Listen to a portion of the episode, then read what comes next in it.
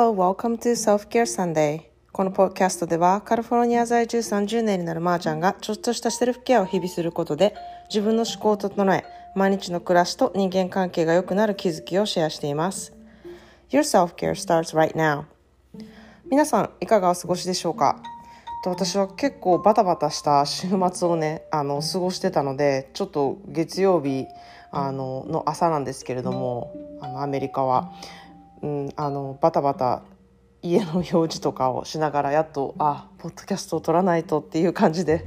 あのゆっくりする朝ではなく結構バタバタ過ごしています。というのもあのいつも私カープールをしてるって言ったじゃないですか高校生を迎えに行ってで近所の人もあのオードリーを迎えに来て連れていくっていうそういうあのみんなで助け合うってことをやってるんですけれどもあの家族その近所のね家族が全員寝坊するっていうことがありましてなんかうちの家に、えー、子供を降ろしてでオードリーをピックアップして、えーと、中学校に連れていくっていうあの先生が近所に住んでいるのでねそういうふうにシステムになってるんですけれどもその中学校の先生の家族が全員あの出発の時間になっても来ないんですよ。で、まあ、まあ5分ぐらいまあ待っとこうかなと思って5分ぐらい待ったら急に電話かかってきてあのすごい今起きましたみたいな 声やって今実はみんな起きたのよねみたいな感じでもう全然間に合えへんからもう先になんか行っててみたいなこと言われてでまあ私は高校生を連れて行くには全然問題なかったんだけどオードリーをどうしようと思ってもう急にあの旦那さんのエディに「ごめんオードリーだけちょっと中学校連れてって」みたいな感じになってもうバッタバタで。であのまあその家族があれからどうなったのかと思ってるんですけれどもなんか今から考えたら恐ろしいなと思って私もすごい寝坊するタイプなんですよね。なのであの焦りこう時計を見た時のうわ出発時間やみたいな。もうめちゃくちゃあのすごい共感できるので「あいいよ心配しないで」って言ってもそこは電話切ったんですけれども考えてみたらあのうちの家族はエリーも子供たちもそういう経験が一切ないんですよ。全部私なんですね。なのでこれもうなんかこう人の性格によって寝坊するタイプしないタイプに分かれるのかなって今日すごい思いながらあの過ごしたんですね。なんかこうよくよく考えてみてもエディは絶対なんか出発前の1時間2時間早く絶対起きるしなんかこうあのギリギリまで寝てるってことが一切ないですしわなんかあのその時間出発せなあかんのにその時間に起きたみたいなことが絶対ないんですね。でもあの約束の時間に遅れるとかめちゃくちゃある人なんですよ。それはなんか時間の段取りがあんまりうまくないのかあの7時に夕食って呼ばれてるけど絶対7時半になったりとか、まあ、あのアメリカでは夕食始まるよって言われた時間に行かなきゃいけないってルールが全くないのでできれば遅れた方がいいみたいなことが多いのであの全然それは問題にはならないんですけれども日本でなんか電車を乗らなあかんとかいう時にはもう私結構30分前とかにエディに言うんですね時間を。でないと結構遅れたりするのででも寝坊は一切ない人なんですよ。で私はその何時に行かなあかんみたいな時には絶対遅れないんですけれどもめちゃくちゃ寝坊魔なんですね。でも3分で家出れます。なんかそういうあの自信は なぜかあるんですね。めっちゃ早く着替えてもうそれなりに見える格好であの家に出るってことが3分でできます。なんか、まあ、だから寝坊しちゃうのかよくわからないんですけれどもなんか子供たちも全然寝坊したことがなくって、あのー、私が寝坊する時も「ママあと5分で出発だけどもう来てると思ったらまだベッドの中やの?」みたいな感じで起こされたりとか「アラームつけてないの?」とか言われて「アラームつけてたよ」って あのどっちがおかんやねんっていう感じでアラーム消してたわ自分みたいなもうそういうことがすごいあってまああの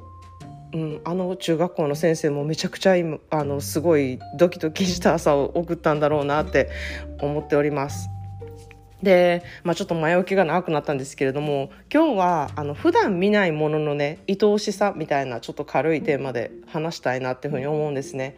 で以前私もポッドキャストでこうあの留学とかする前にねなぜ留学しようと思ったんですか？みたいな質問の時にあの私は小さい頃からというか、まあ、物心ついた時からうちの親があのホストファミリーをしていましていろんな国からね外国人がうちにあのまあ、外国人っていうのも、うん、オーストラリアの人がほとんどだったんですけれども彼らがこううちに泊まるっていうことがよかったんですね。で持ってくるもの何から何までめちゃくちゃ素敵でこう変わったものを見るのがめちゃくちゃ私大好きで心が躍ったんですね。あの歯磨き粉だったりとかあの歯ブラシとかもう特に日用雑貨日用品にもうめちゃくちゃあの目がキラキラしてしまったんですね。でなんかそれは今でも変わらなくってでも今はこうアメリカのものがめちゃくちゃ見慣れてるので一切可愛いとかそういうの思わなくなったことがちょっと悲しいんですけれども反対に日本に行ったらいやめっちゃ可愛いみたいなものがすっごいあるんですよ。で今日はちょっとそのことを話したいなって思うんですけれどもなんか私も日本人で日本で育ってるにもかかわらずこうやっぱり30年とか外国で育つとあの日本の母国に帰った時になんか変な愛おしさみたいなのを感じるんですねでそれが 日本の友達にはめっちゃ変やでそれって言われるんだけどなんかその感覚って多分なんかこういう経験をした人にしかわからない感覚なんだろうなっていうふうに自分でも思ってるんですね。で、日本から友達が来た時に、こういろんなお店に連れてったら、いや、このお砂糖の袋かわいいとか、あの、コーヒーのね、入ってるカップがかわいいとか、え普通やんって私めっちゃ思うんですけれども、多分そういうなんか外国に行った時に、普段見な見慣れてないものだからすごい素敵やなと思ったり可愛いなと思ったりすると思うんですね。で私もあの日本に行った時に可愛いなって思うまず第一個はあの物の小ささこうアメリカって何でも物が大きいのでなんかちっちゃい胡椒とかちっちゃいなんかものを見るといやめっちゃ可愛いって思うんですね。でもそのサイズ感がまずちょっと狂ってしまってるっていうこと。であとはあの本当に日常品でみんな見てるものっていうのがやっぱりすっごい愛おしいんですね。でそれはマキロン。あのマキロンのあとそういうフォントとかカタカナとかそういうのにめちゃくちゃ弱くってひらがなとか普段目にしないじゃないですか。全部英語なので。だから余計に可愛くてあのマキロンの、えー、でパッケージデザインあの昔から変わらない白と水色のあの感じですよね。あれがもうすっごい可愛くってしかもサイズも結構いろいろあってなんか友達のお家でマキロンがポッてあの食卓に置いてあったんですよ。で私が「いやマキロンめっちゃ可愛いとか言ったら「そんなん言う人おらんで」って言われて。なんかそれもこう見慣れてないものを見た感覚だったんですね。なのでこうドラッグストアとかあの日用品が売ってるところをやっぱりこう徘徊するのがめちゃくちゃ日本で楽しくてですねあのしばらくね2年 ,2 年ぐらい帰ってないのでなんかもうすごい行きたいなっていう感じは山々なんですけれどもそこで見つけたのでもう一個可愛いアイテムが歌丸の石鹸です。でこれもまたあのフォントですよね歌丸って書いてるあのカタカナがいや可愛いと思ってでなんかあの変な緑みたいな水色みたいなあの石鹸の色もめちゃくちゃ可愛くってあもうなんか絶対買って帰ろうと思って買って今でもなんかこうもったいなくてなかなか使えないんですね。でそんなものだったりとかあとは日本でこう和菓子屋さんに行ったりした時に私すごい和菓子が好きっていうのもあるし和菓子のお店なんてアメリカにないじゃないですか。なので行ってその雰囲気だったりとか器だったりとかあとはこう出されるあの用紙のなんかちっちゃい袋みたいな紙紙でできた袋で用紙があの竹でできた感じのなんかそういうのが出されるじゃないですか。で、それがまず可愛くて、まず使えないんですね。なので、もう一個くれへんかな、みたいな感じで、もうこれ一個持って帰りたいなって感じで、あの、もう一個もらったりとかで、その用事のね、袋のに書いてある言葉だったりとかそのお店のね名前だったりとかもすごい和で素敵だったしあとは割り箸の袋であの裏側になんか表が割り箸って書いてあって裏側になんか「大きに」って書いてあったんですよ。で